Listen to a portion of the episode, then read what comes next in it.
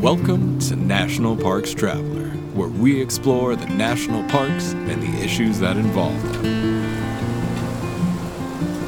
This is Kurt Repanshek, your host at National Parks Traveler.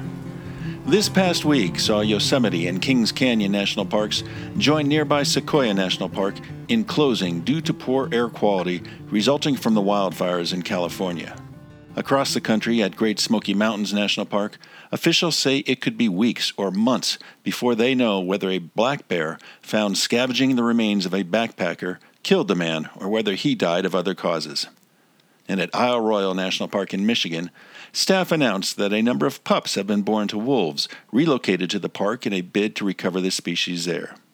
You can find those and other stories about national parks and protected areas at nationalparkstraveler.org.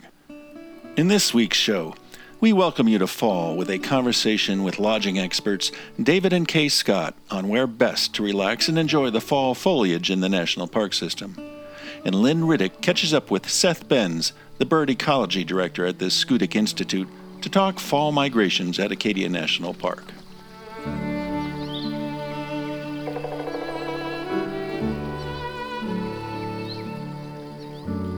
Acadia National Park is one of the 10 most popular national parks in the United States.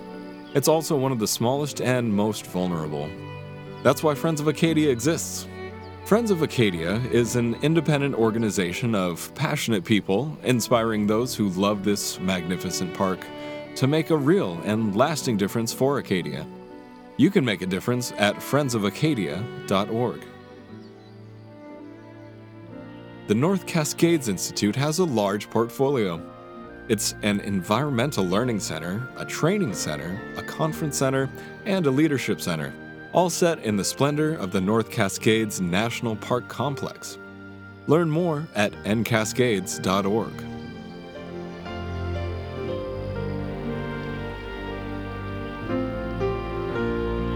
Here it is, mid September. Fall is soon to be upon us, and it's time to start thinking. And actually, it's late to be thinking about where in the national park system you'd like to go and, and have a nice, beautiful lodge setting. So maybe you could tuck this story aside for next year. But um, we've brought in David and Kay Scott, um, the uh, experts on national park lodging, to try and give us some some key pointers on where we might want to go vacation in the national parks during fall to make the most of the fall foliage colors in a beautiful lodge setting. David and Kay, welcome back to the Traveler. Nice to be with thank you again. you. So I know um, this year we're going to be kind of challenged um, color-wise um, because different parts of the country have either had too much rain or or not enough rain. I know here in the the Rocky Mountain region it's been a very dry summer, and that's definitely affected the turning of the colors. Uh, the the leaves that are starting to turn aren't as vibrant as they normally are. Um, have you any sense on how things look across the country before we start talking lodge specifics?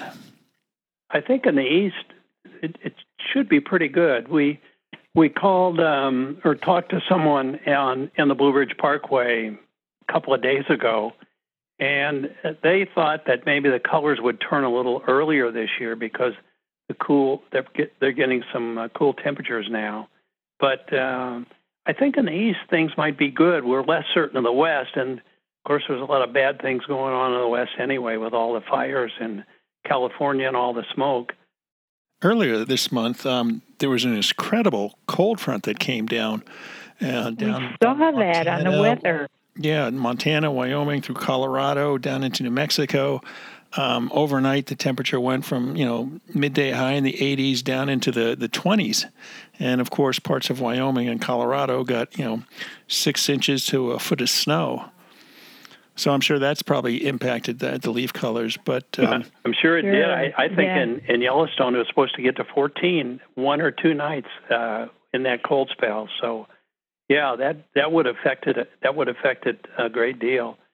Uh, but there, there, I think in the east, um, especially in the Blue Ridge Parkway, where elevations uh, vary a great deal, uh, you can generally get some really good uh, fall colors. There, we were going to talk about lodges, I guess, and there are two really nice lodges on the uh, Blue Ridge Parkway. One, the Pisgah Inn on the south end, uh, near Asheville, a little south of Asheville, and the other is uh, Peaks of Otter Lodge on the north end in Virginia. They're both really nice lodges surrounded by hardwoods and uh, with with great mountain views and and good views. Uh, both of those locations would be perfect for fall colors. And then going up the road, you'd have Shenandoah National Park just north of there. So your colors would be a little bit, um, you'd have more color earlier, like on the Blue Ridge Parkway, they say mid to late October is usually when the colors are changing. And then in uh, Shenandoah, you've got a few other trees, but you've got much more elevation. And so you've got different colors at different levels. Mm-hmm. And sometimes they'll, uh, maybe the top will change before the bottom. So if you're there, maybe you'll see some colors uh, like they have chestnut and red oak toward the top.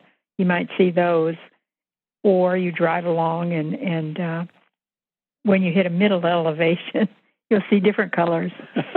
right. How's that? no, I, have heard that. I've heard that you can kind of do a, a stair step uh, up the mountains and, and see different colors depending on where you're staying. Now, just going back to the Blue Ridge Parkway and those two lodges that you mentioned, David, they're, they're smaller, more more intimate settings, aren't they? Than uh, say um, the the Ahwahnee Hotel with its uh, hundreds of rooms. Uh, they are. They're they're really comfortable places to stay, and uh, all the rooms have balconies. And uh, for example, at uh, Pisgah Inn, the balconies face a, a, mountain valley and mountains in the distance. So it's it's a terrific place to to view. And we in the morning having a cup of coffee, sitting out on the balcony having a cup of coffee, is uh, a great experience. We found they have good food.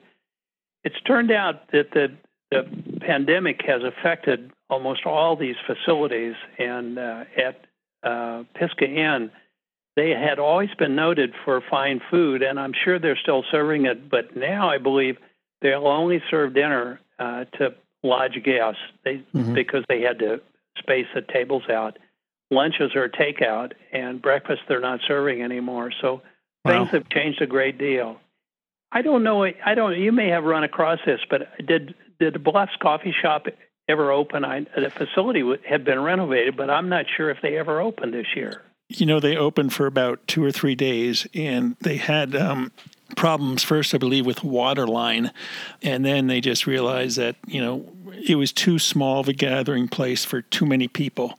And so they, they shut it down um, and plan to come back in, in spring of 21. Um, Good. I'm glad they're coming back. I, I was worried and figured they probably didn't open at all with all the issues that had been going on. But I certainly hope that uh, they have a successful year next year. Yeah, yeah. Now, now Shenandoah, Kay, you mentioned uh, I've stayed at Big Meadows Lodge, and um, I, I, love the setting there. And they've got the um, I'll say motel style rooms on one hand, but then they also have the the cabins, um, the historic cabins, which are awful nice, and you're surrounded by those hardwood forests, and the Appalachian Trail is five minutes walk from your room, basically. Exactly, and Skyland's uh, kind of the same way, but it's much larger, and uh, different buildings are are scattered out, but they're all sitting on different hillsides, so the views for most of the rooms are pretty good. So you've got th- those two main choices. Lewis Mountain Cabins is a little, a tiny little complex, but they are open uh, even with the COVID, and uh, they're yeah. kind of in a surrounded. But yeah, they are by yeah, trees. By and trees. There's no restaurant there, but it's yeah. a short drive north to the other facilities. But my guess would be Lewis Mountain Cabins. Uh, it'd be impossible to get a room there now. Right they're always booked, especially this time of year. They don't have many cabins, and but it's really an interesting place to stay. Once we were sitting on the sitting on the porch, and a bear came out of the woods and climbed a tree. Uh, right a across the road. yeah, a small bear. Kind of looked around to see what's going on, came down. yeah, yeah, nice. it's a great place. Yeah. What about the middle of the country? Um, I, I, know you like uh, Ozark National Scenic Rivers. Um, yes. Yeah. I'm not sure those lodges has reopened yet. They were going under under a, rather large renovation, wasn't it? Uh, actually, that was uh, yes, Ozark. They are not open yet.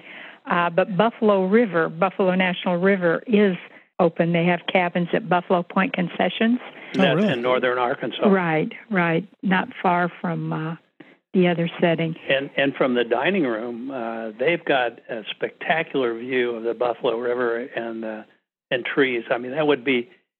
I can't imagine a much better place if you wanted to see fall foliage than uh, that area in northern Arkansas. It's really it's really beautiful.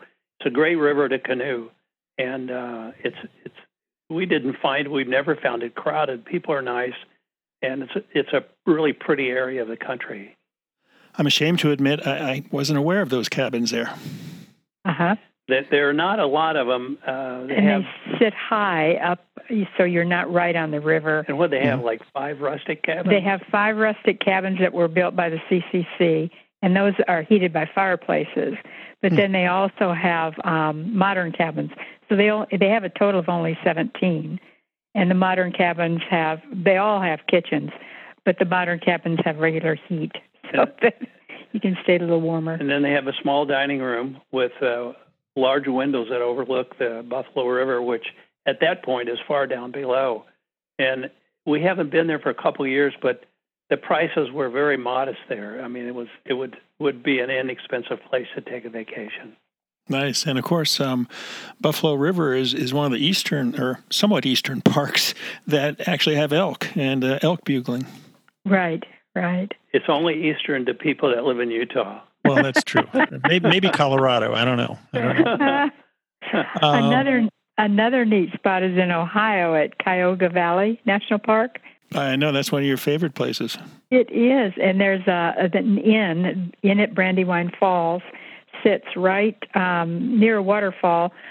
Naturally, the falls, but uh, the trees are just all around it. And then I'm sure driving through the park would just be uh, quite quite a treasure because of all the deciduous trees that are through there. They don't have many rooms. What six? Uh, I think that's right. To have two carriage rooms in And a four- separate building, and four, Four in the house. and a, a extremely nice couple that operated and have a, a a super breakfast. It's really a fun place to stay and a very quiet and restful place to stay. That sounds good. Where, where should we go to the next? Rock and Roll Hall of Fame, which is just north in uh, in Cleveland. Oh, Rock on, David. Rock on. I'm past that, I'm afraid. oh dear. Where should we move to next? Let's Uh, see. you know that an, another place where you're probably not going to see much in the way of fall colors, but fall's an excellent time to go would be uh, Farview Lodge in uh, Mesa Verde. Colorado at Mesa Verde. That they have great views, uh, great, terrific views, and uh, it's it's interesting historical place. Uh, they've redone some rooms; they're pretty nice, and um, but again, fall fall would be a great time to be there, and Big Bend would be another park. Would be a good. It's a great fall park, but I think it's closed now. The Yeah, I'm not sure about the lodge. I know I know the park is slowly reopened. I- I'm not exactly sure about the lodge. Um, you know, Colorado um, Rocky Mountain National Park doesn't have any lodging inside the park boundaries, but just on the, um, I'll say the southern boundary um, by Estes Park is the uh, YM, YMCA of the Rockies, and um, I stayed worked there. there. You work there? I David did. was I, an I spent two summer there working. When he was in college. I could have served food to you if you'd been a little older. I'm old enough, David. So, um, but it's a beautiful setting. I was there for a, a, a ranger conference actually, and um, just just at a, a beautiful setting. The beautiful cabins. Um, you can either get cabins or there there is motel type units, and um, you can buy into the cafeteria plan, and the, the food is pretty darn good. And you can walk um, from the YMCA grounds right into the national park. It would, yeah, that would. That's one has to be one of the best summers of my life. The first summer I worked there, I was, hear about it all the time. I know she does. I, I just finished my sophomore year at Purdue University and drove out there with a friend, and we worked there for the summer, and uh, we had the best time. And I always wondered what it would be like to stay there all winter and work, but I, of course I never found out. You know, they've got a um, a, a winter operation there with um, uh, cross country ski trails and um, snowshoeing and whatnot. And um, I'm tempted just to, to drive over there for that because we love cross country skiing, and to to be in that setting would just be magical. I think. I think so too. You know, another hotel at Estes Park, of course, is the Stanley. That's right. Which, which uh, is Stephen one of King. the old. Yeah, yeah, it was it's quite a place. we used to go. We used to go there. I had a friend that summer that worked at the Stanley, so we'd go there and, and kind of look around. It's a neat old hotel. They, they claim that the bar there has the largest collection of bourbons and whiskeys in the state of Colorado. Well, Oh, of course, God. you would know that, but that that was a fact that I never caught. Yeah, well, you have to try it. Um, staying staying in the Rocky Mountain region, I know one place you guys probably love as well is um, the cabins at Zion Lodge. Oh yes. Yeah, the the uh, the Western cabins at at Zion. Actually, the the motel units or the motor lodge units Aren't there bad at are all. also very nice. Right. And I think uh, there it would be a hard choice between those two. I, we like the cabins, and they've been redone, and they're They- really nice. They're gorgeous. But the motor lodge units are nice also. yeah, but you get that, that wood fireplace there. I I don't know if it's wood or a gas fireplace. True. That's true. It's gas, I think. Uh-huh. now. Yeah. Yeah, uh, but they they are nice, and I, li- I like that. Uh, like the park. The the downside, I don't know if that's changed in the last couple of years. We were there a couple of years ago. It was very crowded, and I know they've got the shuttle system, Mhm. and that helps things on the Canyon Road. Mhm. But uh, but we were also there in the summer. we were there in the Yeah. summer. Yeah, So fall would be great. fall Yeah. fall would be the time to go to Zion. I think. It's it's pretty crowded. You know, um, some some years ago, uh, my wife and I took her parents and we did Zion and we stayed um, in the cabins there, and then we went over to Bryce. And I don't know if you've ever stayed in those cabins there on the rim. We, We have. We have. Oh, gorgeous. Well, th- and those have been re- those have been renovated uh, since we stayed it. We stayed in one. I can't remember what year. It's been a while, but um, they. I think those have been renovated, and I, those Western cabins I think we like better than the ones at Zion. Uh, I don't know why, but I think because they sit away from the parking lot. they do. They do sit away from the parking lot. Toward the, the rim. Yeah, but they're I really believe- nice. I believe they're they're they're freestanding units, whereas um, the ones at Zion aren't they like quads? Well, no, No. they're some. They are. Uh, They're they're either they're quads or doubles. doubles. Yeah. huh. and they have you can tell by the sheathing on the logs, can't you? Isn't that Right. the way we figured Right. it out? Right. That fellow told us. Yeah. Um, I can't remember which is which, but some of the logs have the bark off, and Uh-huh. other logs have the bark on. Yeah. And one's a four uh, fourplex, and the other's a twoplex. Yeah, I think that's. But they're they're really nice, really nice Yes. cabins. We really Right. like that. And uh, one year we were there in a full moon and walked over and Oh, saw the canyon uh, under a full moon. It was. I mean, you're used to that, but we were in the flatlands in South Georgia, man. That's that was like a magical moment for us. Uh, Well, you gotta get out more often. I know, I know we do. We've we've been stunted by the humidity down yeah. there. We had The to drive out of town in order to see the comet that came. You know, It, And it was. then we- it was- saw a picture of it shooting over Bryce Canyon. Yeah. Oh, we wish we were there. Yeah, Yeah, yeah. The time we stayed at Bryson, it, it was late October, and it had snowed the night before, so the the cabins had frosting on them, and it was uh, truly a great experience. it snowed when we were there. and we were there in the summer. We were there in the summer and it It snowed. I don't know what month it was. It wasn't a heavy snow, but It was probably everything- May because we were at the. we had go, gone to the North Rim. Uh huh. It was probably May, and Yeah. it, it, snow covered everything. It was like you said. It's kind of magical. Yeah, yeah. Uh, where to next? Okay, how about Death Valley, truly? perfect I place mean, for the fall. Not not It- much it- foliage there. I don't think the palm trees at the Oasis are going to change much color, but but when you do a birding section, that's where they'll hopefully highlight Death Valley because the birding uh, for the migration is just really terrific. They say. hmm And it's not as I'm blazing. sorry. She's thinking of Big Yeah, Bend. I'm thinking of Big Bend. hey, we get I the desert. it's, it's tough. We need to get a map out. oh, that's When what I she was started thinking. talking Big about Bend. birding, I I couldn't thought, figure out what, what she was in the talking about. world?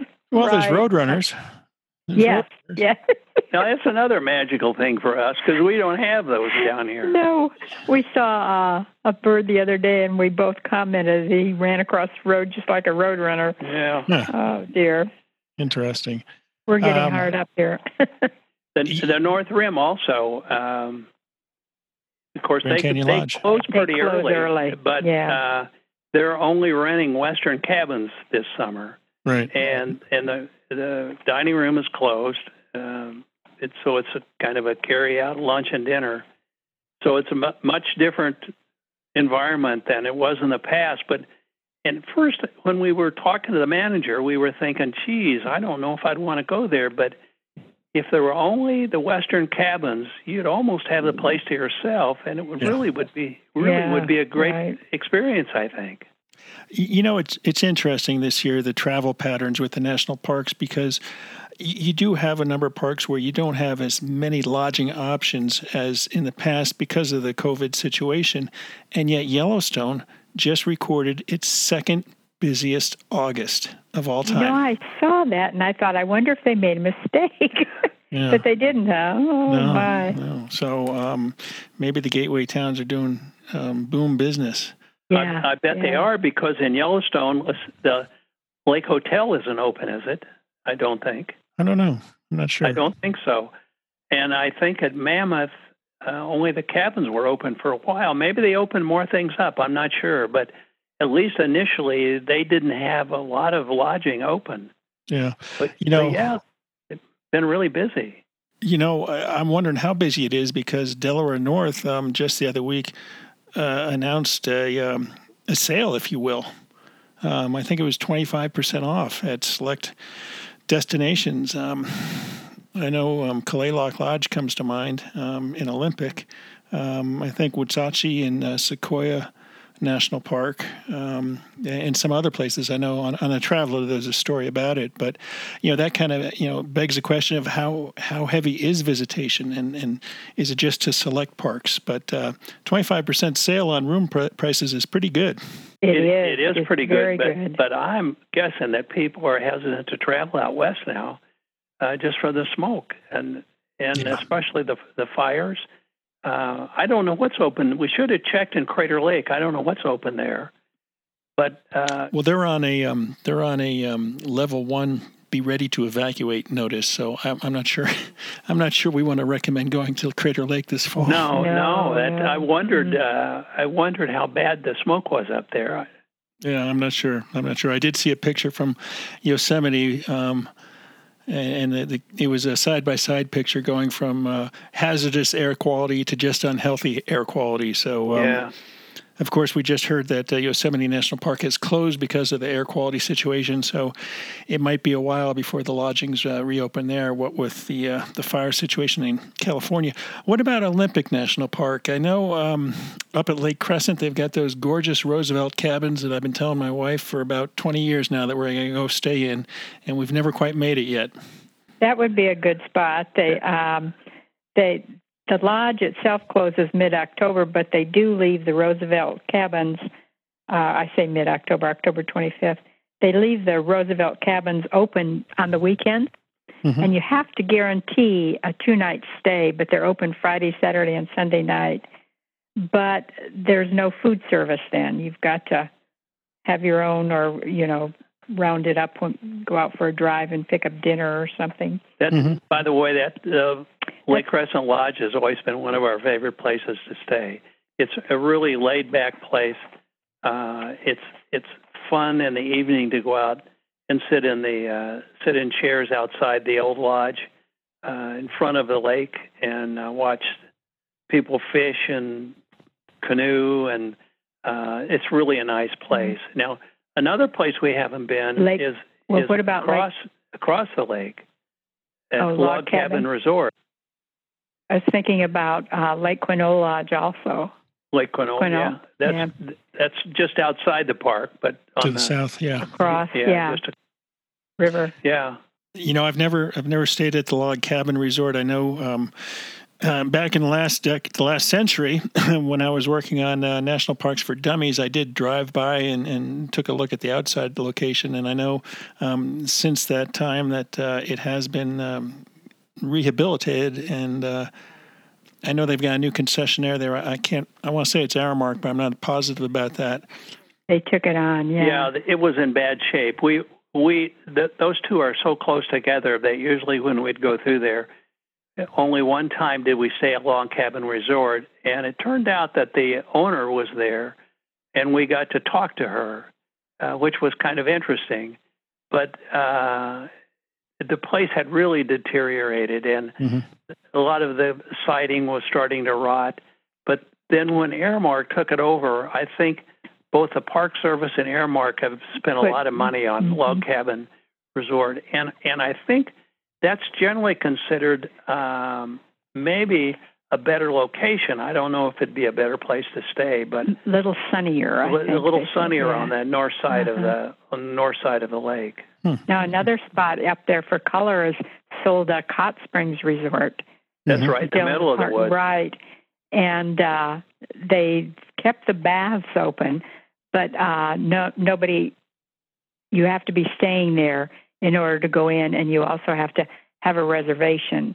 So they're very limiting the people in the hot pools and stuff. Mhm. And those are in Springs. relatively new cabins. Uh, Right, All the, nice. All the, all the Mhm. lodgings in relatively new cabins. We've eaten there a couple of times. It's just, it's pretty much a standard restaurant with a Mhm. standard restaurant menu, so it's nothing fancy. But I, you know, you go to a place like that, and and uh, we, I mean, we really didn't care. We're not used to, to much that's fancy anywhere. You're used to staying in your tent. Yeah, that's used oh, to be thank until goodness we're out of that. Kate tucked that away in the attic. Right. on, come I've on, sleep- Sleeping on the hard ground is good for the back. Hey, uh, let's I tell her those things. yeah, let's wrap this up by jumping across the ocean to Hawaii and the Volcano House. Uh, Well, we've been to Volcano House, but we've never stayed there, and it was a long time ago when Oh, we were right. there. Basically, they've taken it apart and put it back together since we've been there. Mhm. So I I can't imagine a much better place to to go and stay. Uh, it's a long drive over there, of course, but or swim. uh, yeah, yeah, but uh, You're right on the edge of the volcano, Yeah. which would be yeah, super neat. There's no there's no wildfires. Kilauea has stopped uh, erupting. Um, you have a somewhat new landscape to, to look at. I, I imagine it's got to be fascinating.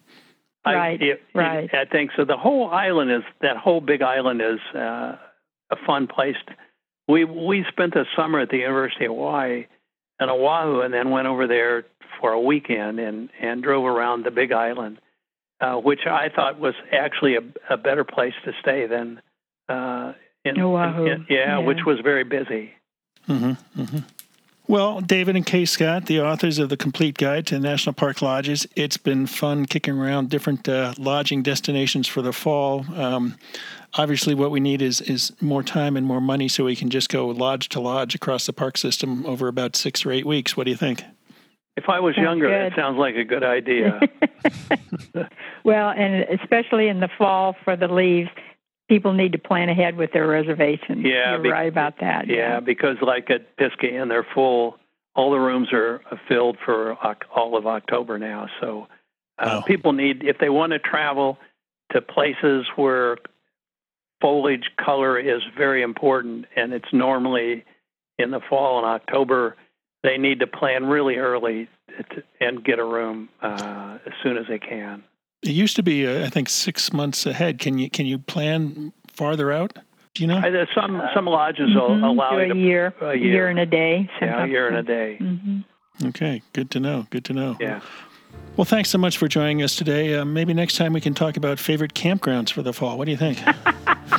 Yeah, let- I'd like I would- I'd like to go. let you have David camp. on that one. Yeah, I'd have to do it solo probably. Uh-huh. All right. Well, thanks so much for joining us, guys. Nice talking with you again, Kurt. Good luck and uh, stay safe.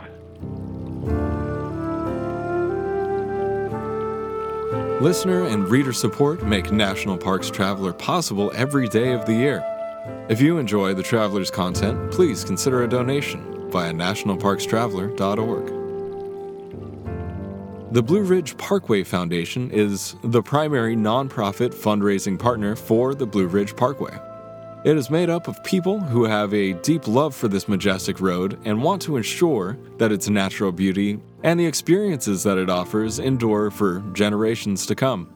You can show your appreciation at brpfoundation.org. The Grand Teton National Park Foundation is a private, nonprofit organization that supports projects that protect and enhance Grand Teton National Park's cultural, historic, and natural resources. By funding initiatives that go beyond what the National Park Service could accomplish on its own, Foundation donors improve the visitor experience and provide benefits to the national park system for decades to come. See their successes at gtnpf.org. Washington state is graced with three spectacular national parks, each different and special in their own unique ways. As the official nonprofit partner and the only philanthropic organization dedicated exclusively to supporting these parks through charitable contributions, Washington's National Park Fund has a mission to deepen the public's love for, understanding of, and experiences in Mount Rainier, North Cascades, and Olympic National Parks. Share your passion for these parks at WNPF.org.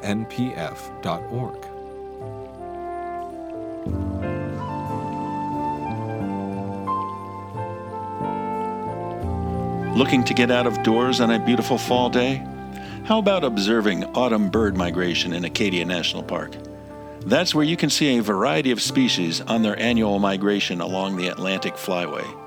And as travelers Lynn Riddick discovers, you can personally contribute to scientific research inside a national park at the same time.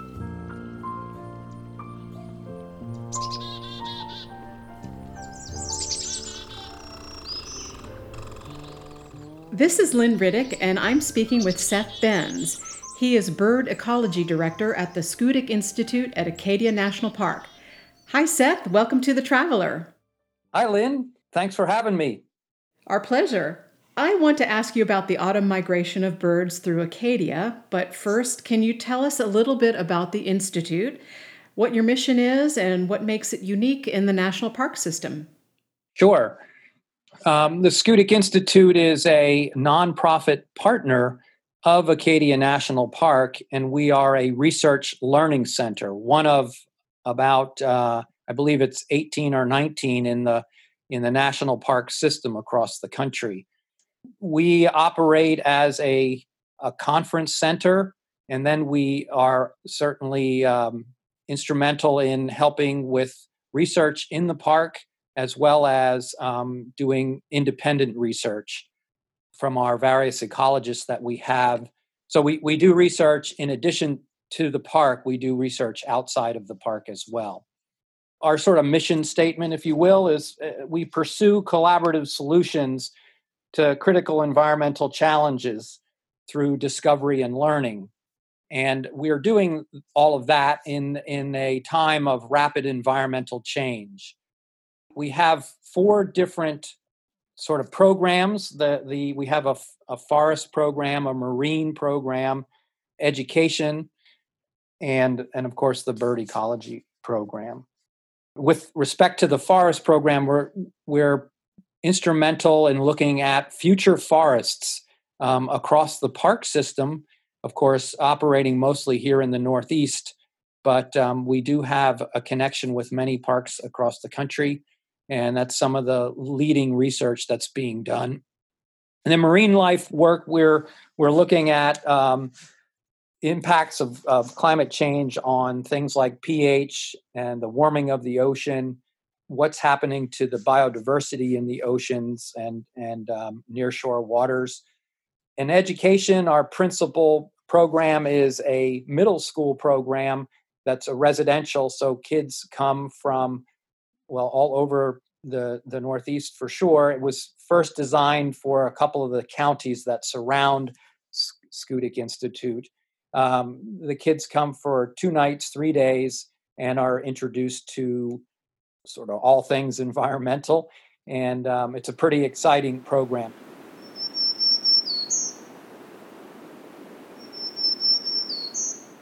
Let's talk about bird watching there. Um, why is Acadia National Park a good place for bird watching in general? Well, that's a very good question. The the uh, park itself is located in the what most people refer to as the Atlantic Flyway. There's a loose definition about what the Atlantic Flyway is, um, but we we are situated on right on the coast, and uh, we're in the Gulf of Maine, which is in the northwest corner of the Atlantic Ocean. And um, our particular peninsula juts out into the ocean or into the Gulf just enough that it, it becomes like a pivotal point for any birds coming down the coast or flying over the uh, over the the land. They'll they'll come out to the edge of the the land, the end of the peninsula, where there's uh, our our um, habitat is mostly spruce fir forest, so there's great uh, shelter there for the birds. And uh, Acadia is unique in that it has two separate districts, and they lie four miles across this uh, this body of water called Frenchman's Bay. And um, so we are on the eastern side. The birds come down the coast, get out to our peninsula, follow the peninsula out into the water, so to speak, and then hop across this four mile stretch over to Mount Desert Island, which is where the the central part of of um, Acadia National Park lies. And so it's the it's a unique topography. Standing on Schoodic Point, looking towards Mount Desert Islands, you see these very high, bald mountains. It's really the one of the highest points along the eastern seaboard from from um, Maine all the way to Rio de Janeiro in, in uh, Brazil. So um, it's pretty exciting place, a great landscape, many, many different habitats. I mentioned the spruce fir forests on our side. Over on the other side, um, there's, because of a fire back in the 40s, there's a lot of mixed forest happening. And of course, we are studying what's happening with our forests. In terms of the birds, the habitats are great. The coastline is is a you know a great transition from land to sea. So we have a, we have these high mountains as well. So hawks go over. We watch seabirds migrating through, and of course songbirds um, um, coming through, especially this time of the year. Fall fall of the year at in Acadia National Park is is just uh, much more populated with birds than than is the springtime. Yeah, I wanted to ask you a little bit about um, bird watching in the fall. We are at the end of September right now, and there are several months that you will see a large uh, amount of birds flying through there as they migrate south. Talk a little bit more about that, the autumn time of year and the bird watching and the hawks.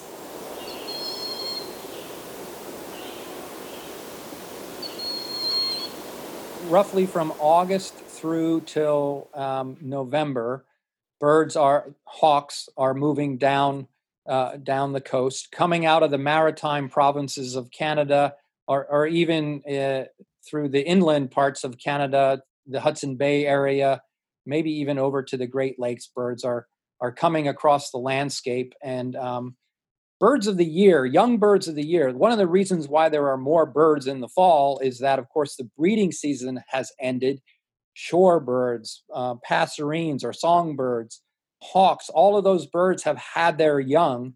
And now it's time to vacate the breeding area and the boreal forest to our north and head south to the wintering areas. And so the just the volume of birds due to the breeding season is always greater in the fall than it is in the spring when the adults are going to their breeding areas. So we set up a a hawk watch on top of Cadillac Mountain, the birds see the mountains from a great distance, and it's it's kind of a beacon, a landscape beacon, a, a flight line, if you will. And the, the birds will follow the coast. They see that that mountain or series of mountains that are on Mount Desert Island, and they they um, take advantage of the the updrafts or the thermals that are generated coming across the landscape. The prevailing winds right now are from the west or northwest, and and those are the best kind of winds that the, the Hawks are able to quarter into, gaining lift and oftentimes saving a lot of energy. They don't have to f- flap the whole way south. They can they can ride these wind currents and and uh, make their way southbound that way. So, and of course, the hawks that come through are following these these um, songbirds that are migrating because the hawks, of course, feed on the songbirds. So you have this dynamic going on. Of course, the songbirds are migrating mostly at night, but during the day they come down and hit the treetops and look for insects and things like that and fruits. And right on their tail are, are some of the sharp shinned hawks and Cooper's hawks, peregrine falcons, merlins, American kestrels that are following these birds southbound. And um, we get to see all of that happening right here in our little neck of the woods. That's got to be exciting. I was wondering about the different types of hawks that you typically see, and you rely on public participation in the scientific research that you're doing. Tell us how that works and what your goal is by getting volunteers from the public to help count birds that fly by. Yes, thank you for reminding me. In my opening remarks about the Institute, I neglected to mention the work that we do with citizen science, and some would say that's the nucleus of our of our work. And certainly in the bird ecology program, we rely on visitors to contribute to things like eBird, and then we have we have trained volunteers that we bring in to help us monitoring the hawks that are happening right now. We also, right at this same time, uh, we have a sea watch, and uh, many, many thousands of seabirds are going by, and um, we have we have trained volunteers and folks that come out as spectators that help us spot the birds, and then of course the the more trained and skilled folks can identify things.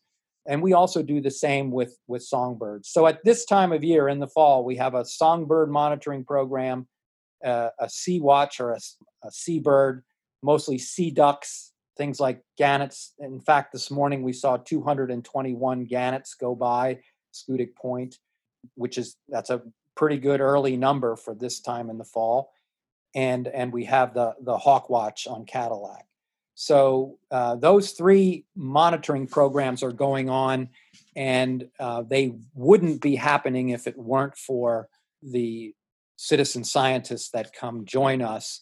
And they can receive training if they want to. They can remain a spectator, but help spot birds. Um, so it really we we try to provide a menu of of uh, depth of of engagement to to anyone, so that it's it's not so intimidating.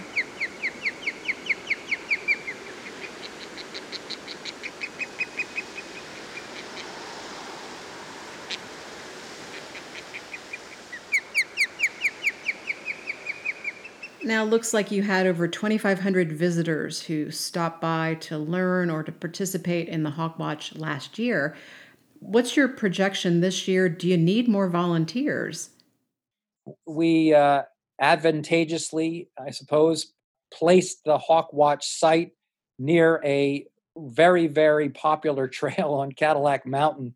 Uh, at the the at the outset of the the Hawk Watch, which is now in its 26th year, so back in the 90s when it first began, and I happened to be a ranger at that time in Acadia National Park, and in fact wrote the proposal for the Hawk Watch.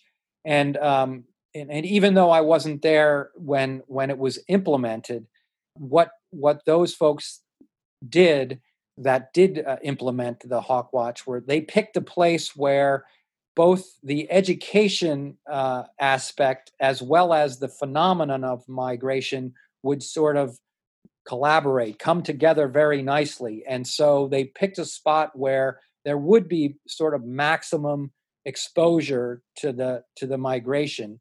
And um, one of the reasons why our numbers are so high are casual visitors or hikers are coming coming by, and then they see this group of people all bundled up and some sitting in in their lawn chairs that they bring and and uh, you know some just sitting on the rocks it's like on a little uh, rock outcropping and it's always windy and sometimes even though it's the temperature says it's 45 or 50 degrees the wind can make it feel 10 to 15 degrees colder. So we're all bundled up. We have wool caps on and mittens, and we're sitting there, and it's you know this time in September, and and pe- people are just like, what is up with those people? They and we're of course we have we have binoculars and we have spotting scopes, and we're waiting for these birds to come toward us so that we can uh, uh, identify them. And um, typical of how it works now is Schoodic Institute is in charge of the data collection. So, so the volunteers that I have are up there spotting and counting the birds. And then the park, Acadia National Park, has rangers, interpretive and education rangers there who are talking to the, the general public as they come by. So we do have visitors that that come every year during the Hawk Watch time and actually join us and help in the spotting. But a lot of those 2,500 are the majority of the 2,500 are casual visitors who see what's going on, come by for a you know a 20 minute orientation, and then watch for a few more minutes, or maybe even they you know like the other day when we had over 500, we had close to 600 birds come by. People plopped down and sat there with us and just were awed by the phenomenon that we, they were seeing as bald eagles were going by and osprey and northern harriers sharp-shinned hawks and so we saw 11 different species in a in a relatively short period of time and it included things like the endangered well the once endangered peregrine falcon merlins which are a favorite all the falcons are favorites and then broad-winged hawks were moving that day i our, our number from the other day was 290. Um, so these birds, broad-winged hawks, travel in flocks and and take advantage of rising pockets of air, uh, get up very high, and when the rising pocket of air or thermal peaks at its apex, the birds glide out of that thermal, looking looking southward or westward for the next thermal and they literally glide out and you can count them one by one as they go even if they're a hundred across you can count them and then they pick up another thermal somewhere beyond where we are and um, it's it's it's really neat to see that Tell me a little bit more about the Sea Watch and the Songbird Watch and what the specific timetable is for each one of those. I was inspired by um, trips to the Avalon Peninsula uh, just north of Cape May, New Jersey, north of Atlantic City, where uh, folks used to watch, or still do, watch from a jetty uh, along the coast. Again, a, a, jetty sticks out a bit, and these the, this volume of sea ducks and gannets, all manner of birds moving moving down. Grebes um, are moving, and loons too are moving southward uh, on their way to South Carolina, Georgia, Florida Bay, Gulf of Mexico. Birds are moving down through, and and and um, down there they see upwards of 800,000 birds in a season. When I talking about see, their season at at Avalon is from mid September to November, just about Thanksgiving. Here in Acadia National Park, we start in uh, early September and go to uh, just before Thanksgiving. A couple of years ago, we saw 105,000 seabirds. Some some people refer to them as water birds. It, it takes into account all birds associated with water that are that are moving down the Atlantic flyway. So it's it's a uh, for instance we we had um, 57 different species last year and and we saw 76,000 birds last year. But the big numbers are things like double-crested cormorants, northern gannets, common eiders, which is a which is a northern sea duck. We see three species of scoters: black, white-winged, and surf scoter. We had a day in in uh, 2018 uh, October 17th to be to be exact, we saw 25,000 scoters made up of all three species moving moving past um, Schoodic Point. So the volume of seabirds moving past and through Acadia National Park is much much greater than are the numbers of hawks that are moving through.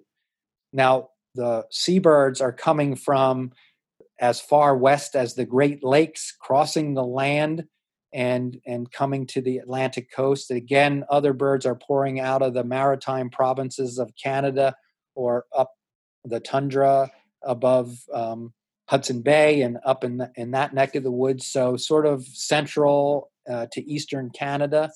Uh, birds are coming from those directions and funneling down the Atlantic flyway.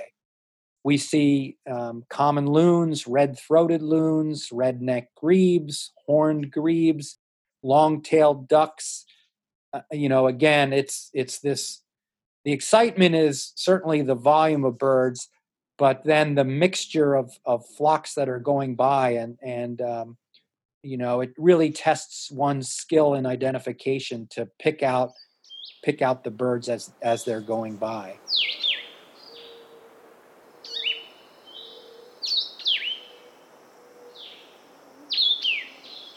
the songbirds again they're moving at night but as daybreak comes they they come out of their flight to head into the treetops to take shelter and to to uh, feed and forage before they are ready to strike off you know the the next night that that provides this the right kind of conditions for them to fly so on i would say maybe four or five days in a season and again that's uh, songbirds start migrating as early as late August and and move through until uh, mid October, maybe late October. You can find some stragglers here, and they're taking advantage of of um, caterpillars, other insects, and and the fruits that the the forest may provide.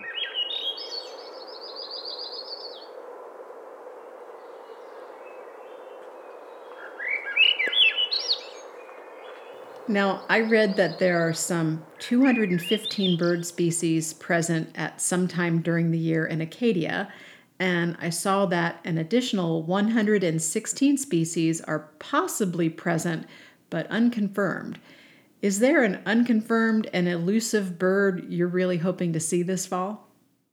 Well, we call those uh, some of those birds would be vagrants that uh, you know occur every so often in the state perhaps in terms of the hawks i would love to see a, a gyrfalcon you know it's a bird of the it's a bird of the north the tundra they do migrate on occasion uh, they they nomadically move southbound um, there's not a whole lot of them because they're an apex predator and so you know, here in the state of Maine, they've certainly been seen in the state. I've seen one myself here in, in Maine. I've seen a few in Pennsylvania where I grew up, always in the winter time. Um, so late fall, winter is the time to look for those. So that that's a bird that I uh, that I would I would love to see. They're just they're the biggest falcon. They you know they take things like uh, they prey on things like ruffed grouse, you know bigger birds, pheasants, that that size of bird.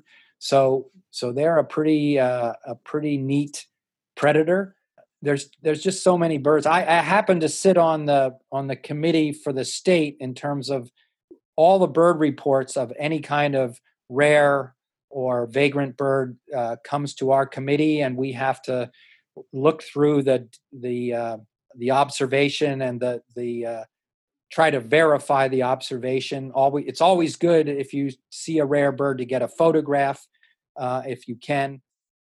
You have done some interesting research on a variety of birds, ranging from hawks, eagles, and owls to terns and songbirds. What's your favorite kind of bird, or do you have favorites in each category? One of my very, very favorite birds, both to see and to hear, is a diminutive little bird called the winter wren.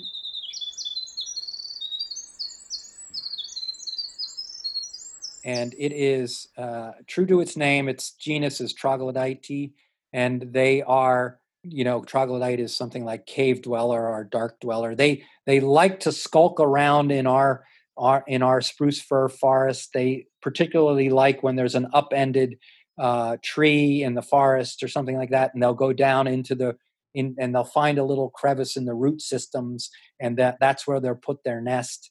They're they're down in the what we call the little Lilliputian world, where they're with the lichens and the mushrooms and things like that, and they're these little denizens of the forest.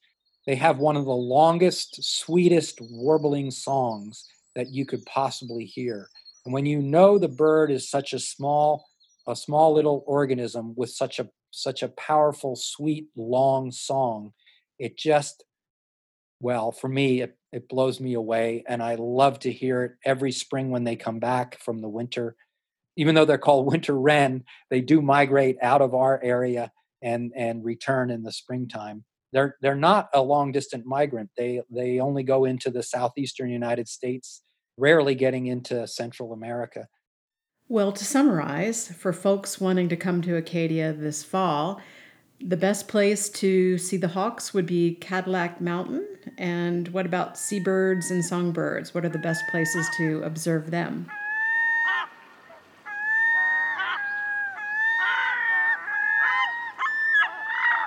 Seabirds, um, the best place to come to is Schoodic Point. Um, and we tend to see them the best time of the day to see uh, those for the early riser. It's from uh, sunrise to about three, three and a half, four hours after sunrise. Pretty much any day, regardless of the wind conditions, you can see uh, seabirds migrating from Schoodic Point.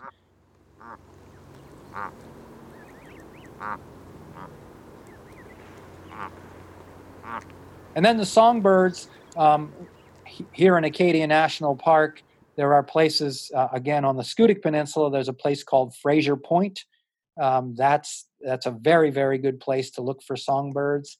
On Mount Desert Island in the in the central part of of uh, Acadia National Park, there are places like um, Seal Harbor, Otter Creek, Seawall. There are many there are many different places uh, where you can encounter songbird movements. Seth, thank you so much for your time today. Please keep us posted on the results of your various watches this year. I certainly will. And, and for any of your listeners that would like to contact me, they, they can do so. And uh, I'm happy to answer questions. sbenz at schoodicinstitute.org will will get you connected with me. And, and uh, I thrive on the questions that come in and uh, be happy to connect with anyone.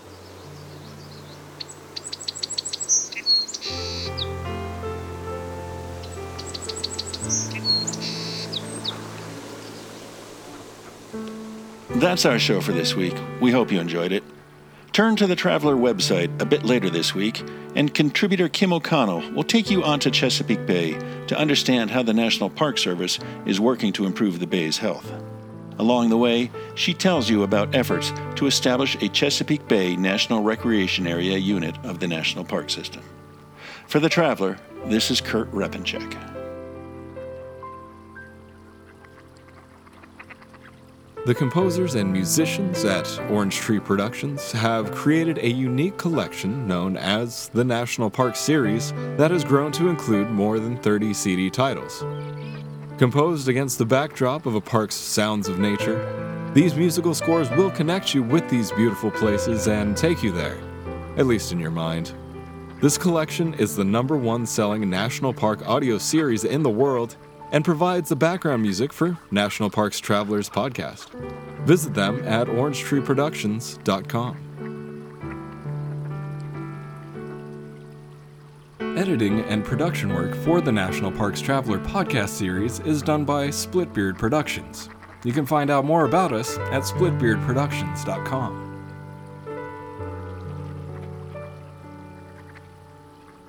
National Parks Traveler is a 501c3 nonprofit media organization that provides daily editorial coverage of national parks and protected areas. Traveler's coverage is made possible by reader and listener donations. Visit us at nationalparkstraveler.org.